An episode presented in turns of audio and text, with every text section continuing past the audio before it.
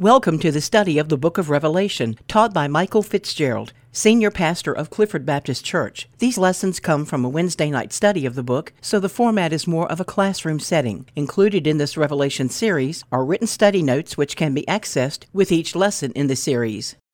We continue on in our study of Revelation.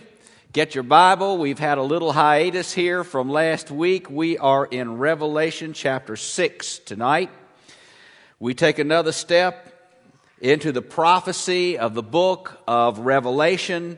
I remind you that we are going to struggle in studying and understanding this great book of the Bible. And I cannot promise you that at the end of this study that we will understand every word. However, bear in mind that this book says that if it is read by us, and if we open it together, chapter 1, verse 3, we will be blessed.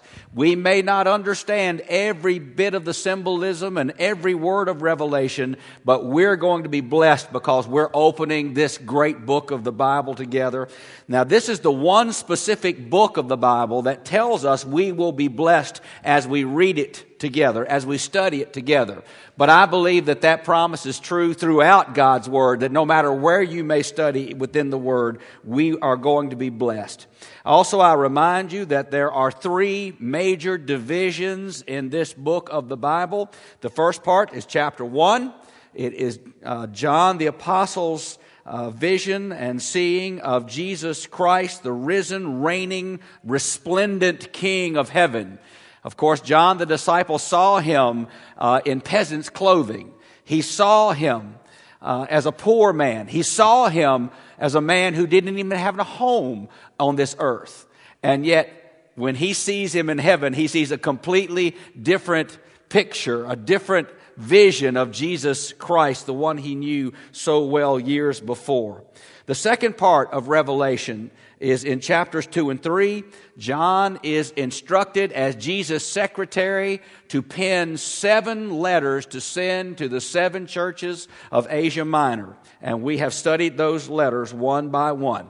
The third part of the book of Revelation begins in chapter 4. It is a major transition within the book in that this is God's prophecy of the end of this old world.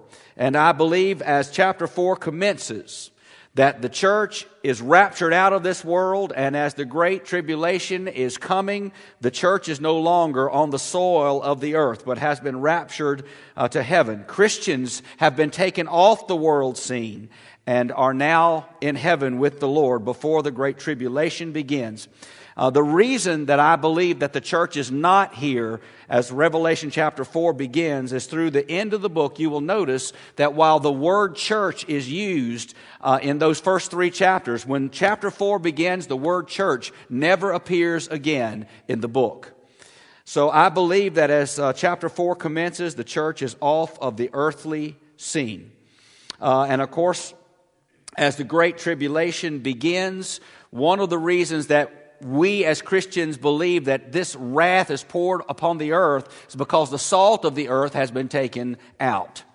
So the rapture of the church extracts the salt, the preservative, out of the earth, and the next phase of God's judgment can take place because the church is no longer here. The salt is out, and the rot and the destruction begins. So, when you and I reach this point of prophecy, ladies and gentlemen, brothers and sisters, we're not going to be here.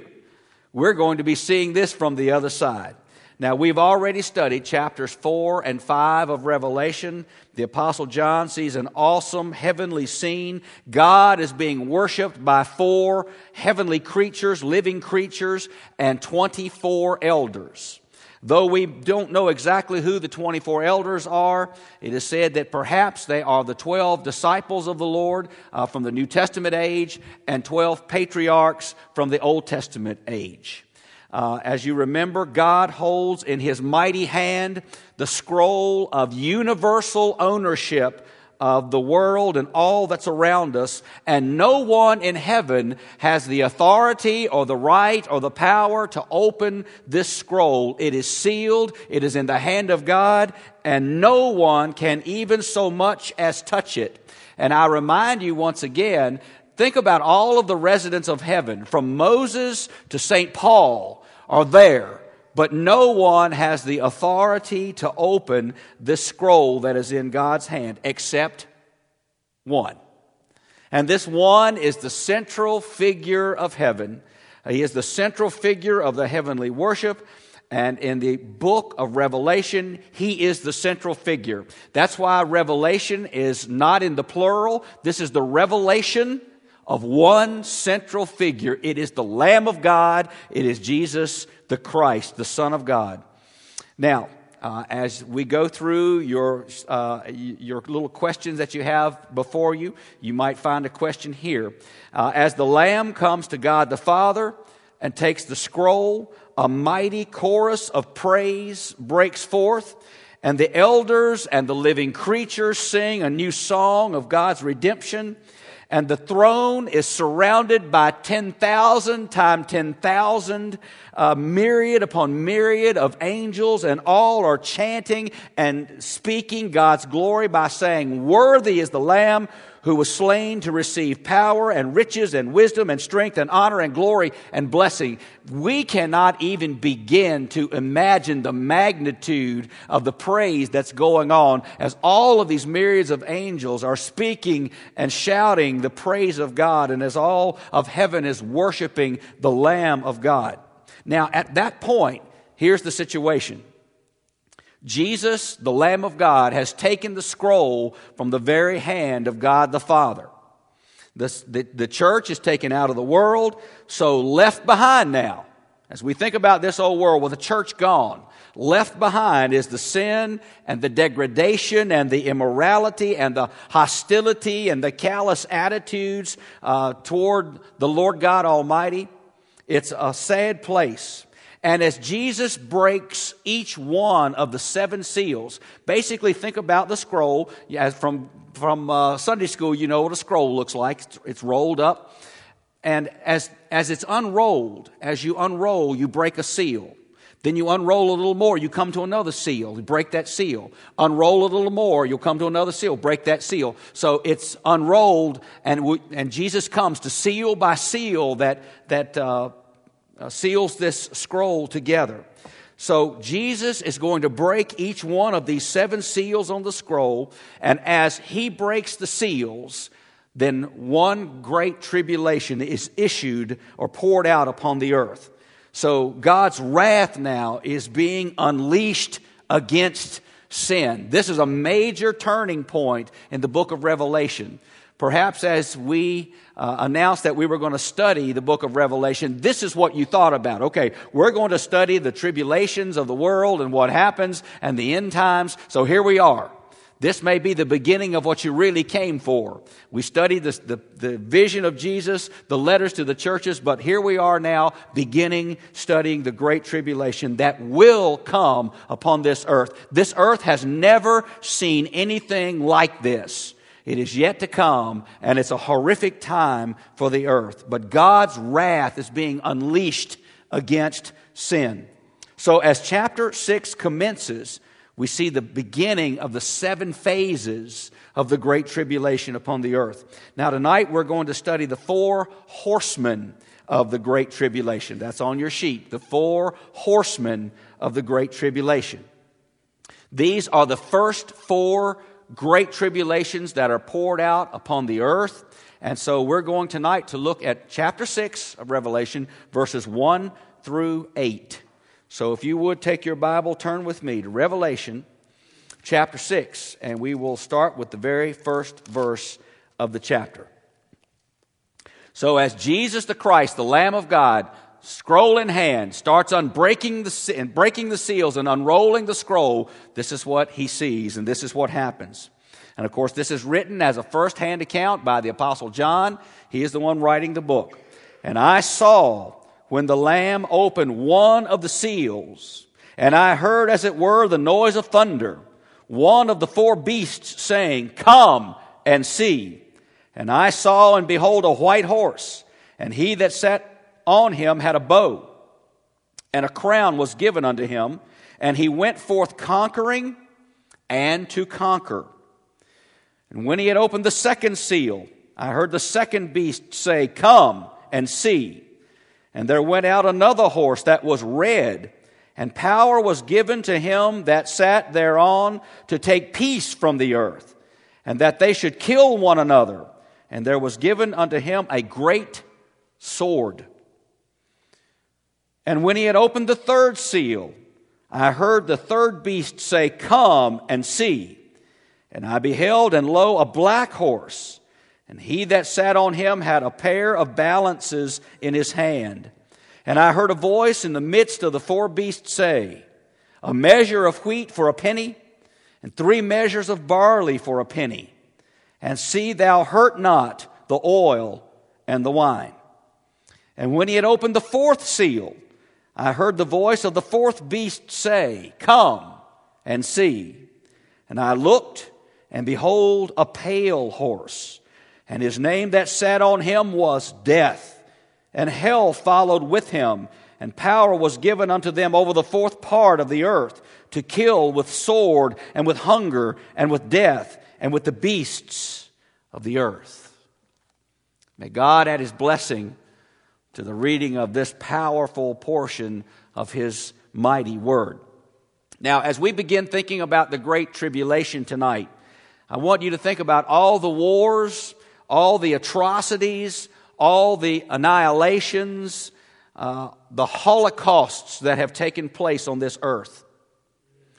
The worst that we can think of our history behind us will be nothing like the history that is before us as we see it right here in this revelation of the Lord. So now Jesus breaks the first seal of the scroll uh, and this reveals the first tribulation that is going to be poured out as punishment against sin upon the world. As the seal is broken, one of the four living creatures calls, Come and see. And to the Apostle John, that word sounds like thunder.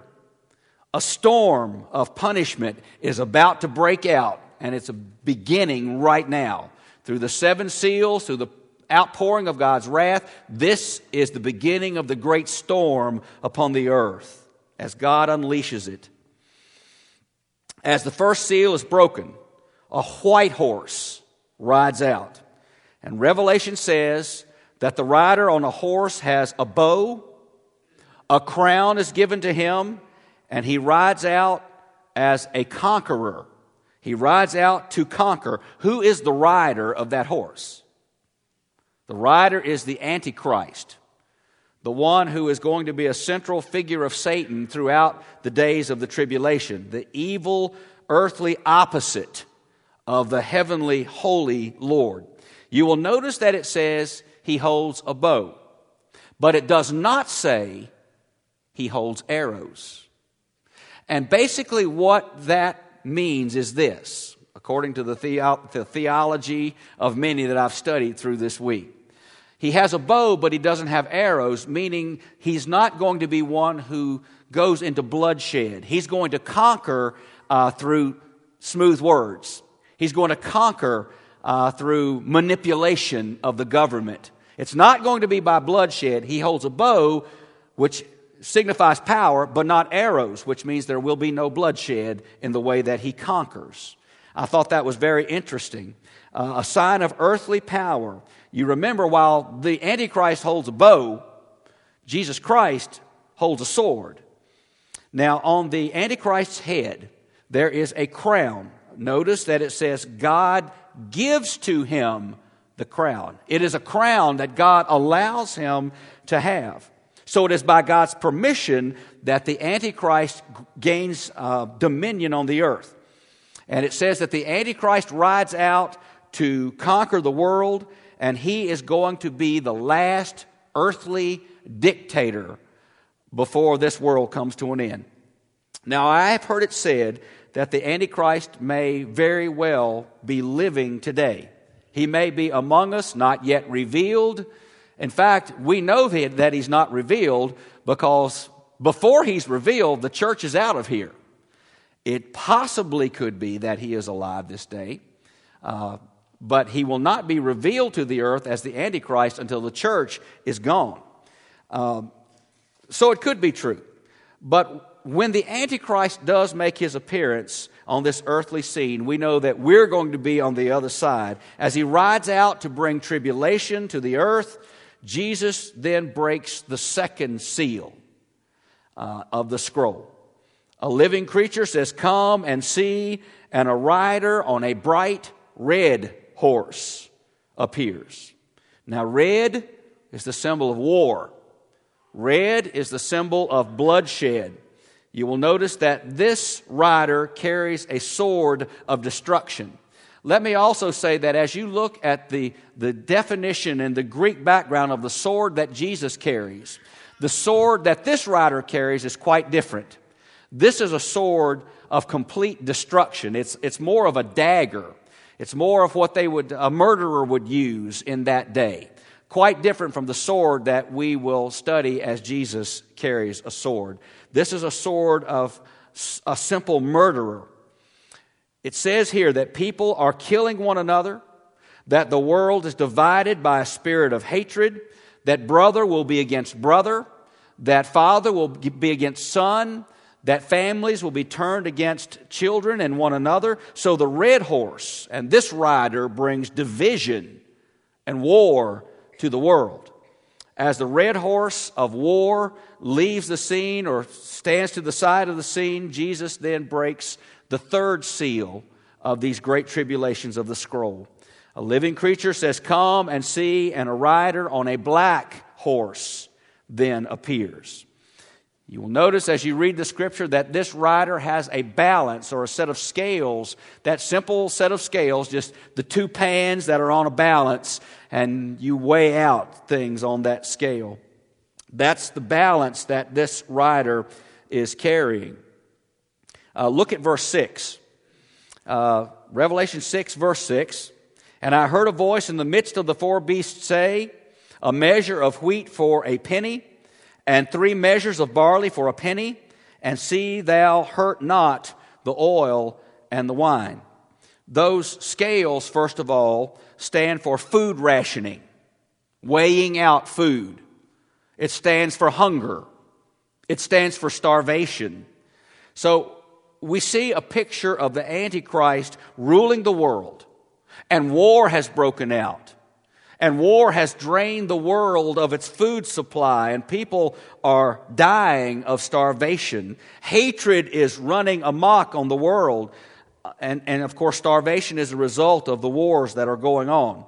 The price of food is almost out of reach. Remember now, we're talking about a day ahead of us.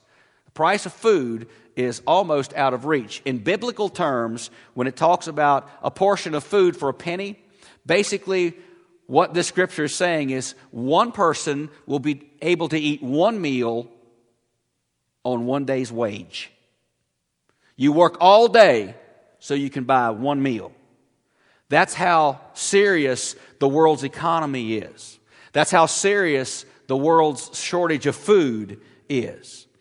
You know, we help world hunger with our ministry, but the hunger of the world today, as bad as it is, and as much as we hear about it, will be nothing in comparison to the hunger within the Great Tribulation.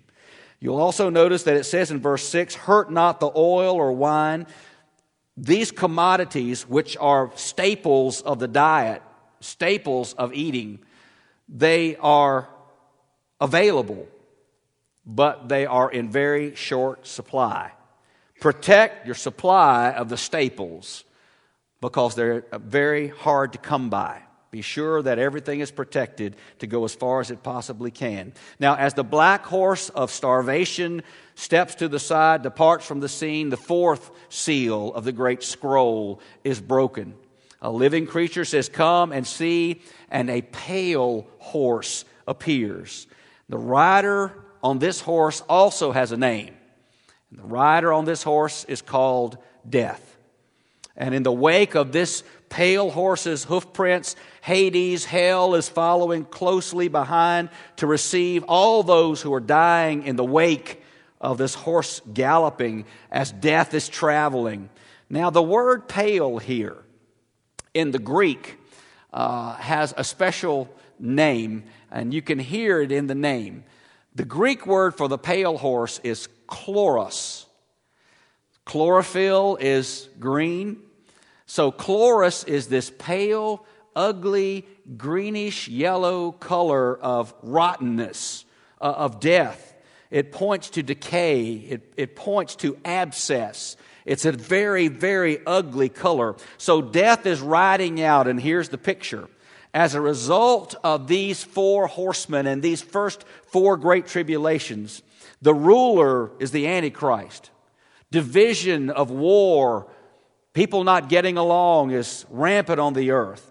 There is the de- devastation of starvation and hunger. There is coming death, bringing forth catastrophic events on the face of the earth. And according to this prophecy, within these four first uh, portions of the Great Tribulation, four out of seven, they seem to move very quickly here. As we get to the uh, latter tribulations, they take longer to go through. But in these first four tribulations, it says in Scripture that 25% of the population of the earth is going to be lost.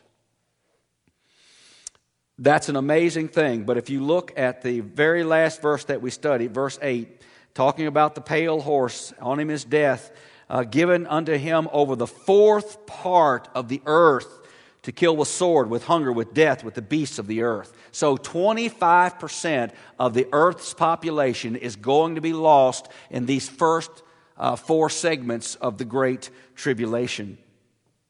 Uh, death is going to receive the bodies. Hell is going to receive the souls. This is a very, very dark picture.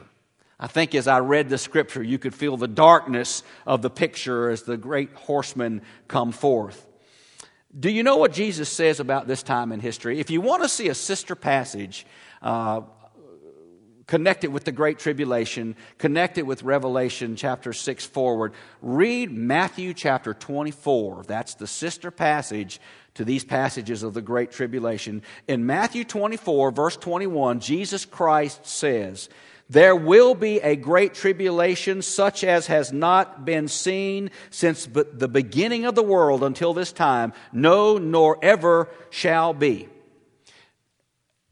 Here's what we need to remember tonight God is absolutely a loving God but perfectly balanced with his love is righteousness and judgment. He is a God of love, but he's not a sappy old grandpa. He is a God of love balanced with a God of judgment and righteousness. Now, the best news for you and for me tonight, child of God, is that we're going to leave all this mess behind. But according to Revelation chapter 6 forward, God is going to take care of sin that has not been forgiven. He will not endure uh, the sin that's going on in the world and the sin that's going to continue before us. And I want to tell you, I just believe that truly, as we see this dark time of the, of the world coming, we can be at peace because we know we won't be here in that. God is not going to allow His children to go through wrath such as this. I want to tell you about the best thing that happened to me between the 10th grade and the 11th grade in high school. You know, once you reach the 11th grade, you no longer have to take gym class. That was the best thing that happened to me in those years uh, because now it's not that I minded gym class. I didn't mind gym class whatsoever, but I hated the locker rooms after gym class. Uh, I, I, can still smell sweaty socks. Uh, I can still see those showers that I hated. I can still hear uh, those guys asking, usually about two of us out of 25 had a can of deodorant. So you, you, lo- you lost your can of deodorant and it got passed around, and when it came back to you, it was empty. I hated the locker rooms. Uh, it always irked me uh, of all the stuff that went on there. So I have this vivid memory of when the last day of the 10th grade came, I went, no more gym class. That is over, and I am glad I'll never take those classes again. I have a memory of celebrating the fact that I wouldn't have. Sorry, John Coots, but that's just the way it is. but tonight, we have a real reason to celebrate. And we have a real reason to have peace and praise because we're not going to endure these punishments that we're studying right now. We're not going to endure the wrath and the devastation of the Great Tribulation. We're going to be able to walk away from the church tonight saying, Lord, praise God, you're not going to have your children go through this. But we're going to be drawn out of this before it ever begins. So we can be free of worry. However, while we might be free of personal worry, I imagine we're not free of concern for some other people who are around us, those who are not saved, those who do not know Jesus Christ as Lord and Savior. We might be personally free of worry, but we should be concerned for the lost. Because if the Lord Jesus were to take the church home tonight or sometime very soon, those are going to be left behind. It could be a mother or a father or one of our children or someone who's very close or a dear friend, someone we've loved all of our life. If Jesus were to take his church out of this world very soon, that one that you love is going to be left here, is going to be left to endure what we're studying. So we should have a passion to take a busload with us to heaven. We should have a passion as individuals and as a church to share the good news of the living Lord Jesus Christ. We cannot, as a church, keep this good news to ourselves. We don't want anyone to go through this devastation. We have a, a holy commission to be witnesses in the world. I like the way one of those ladies had it on the video screen tonight, where she said, I am a wife and I am a mother, but first of all, I am a spreader of the gospel. You remember her saying that? I like that term. I'm a spreader of the gospel.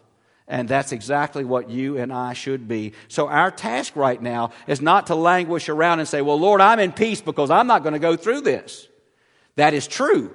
And we are to have that peace, but rather we're to be eh, working for the Lord and sharing a Savior with those who do not know Him. We are called to draw the lost to the Lord. So, tonight, who will we invite to come to the church with us this coming Sunday? Who are we going to reach out to in Jesus' name? This is our week to do something in response to the Savior who gave himself for us.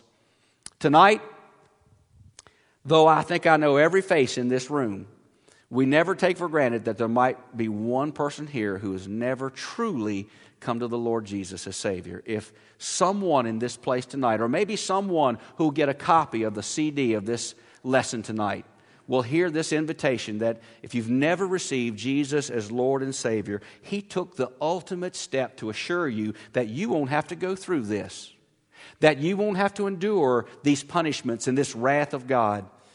God wants you as His very own. He wants to receive you as His son or His daughter and that comes through Jesus who went to the cross for you, the Lamb of God.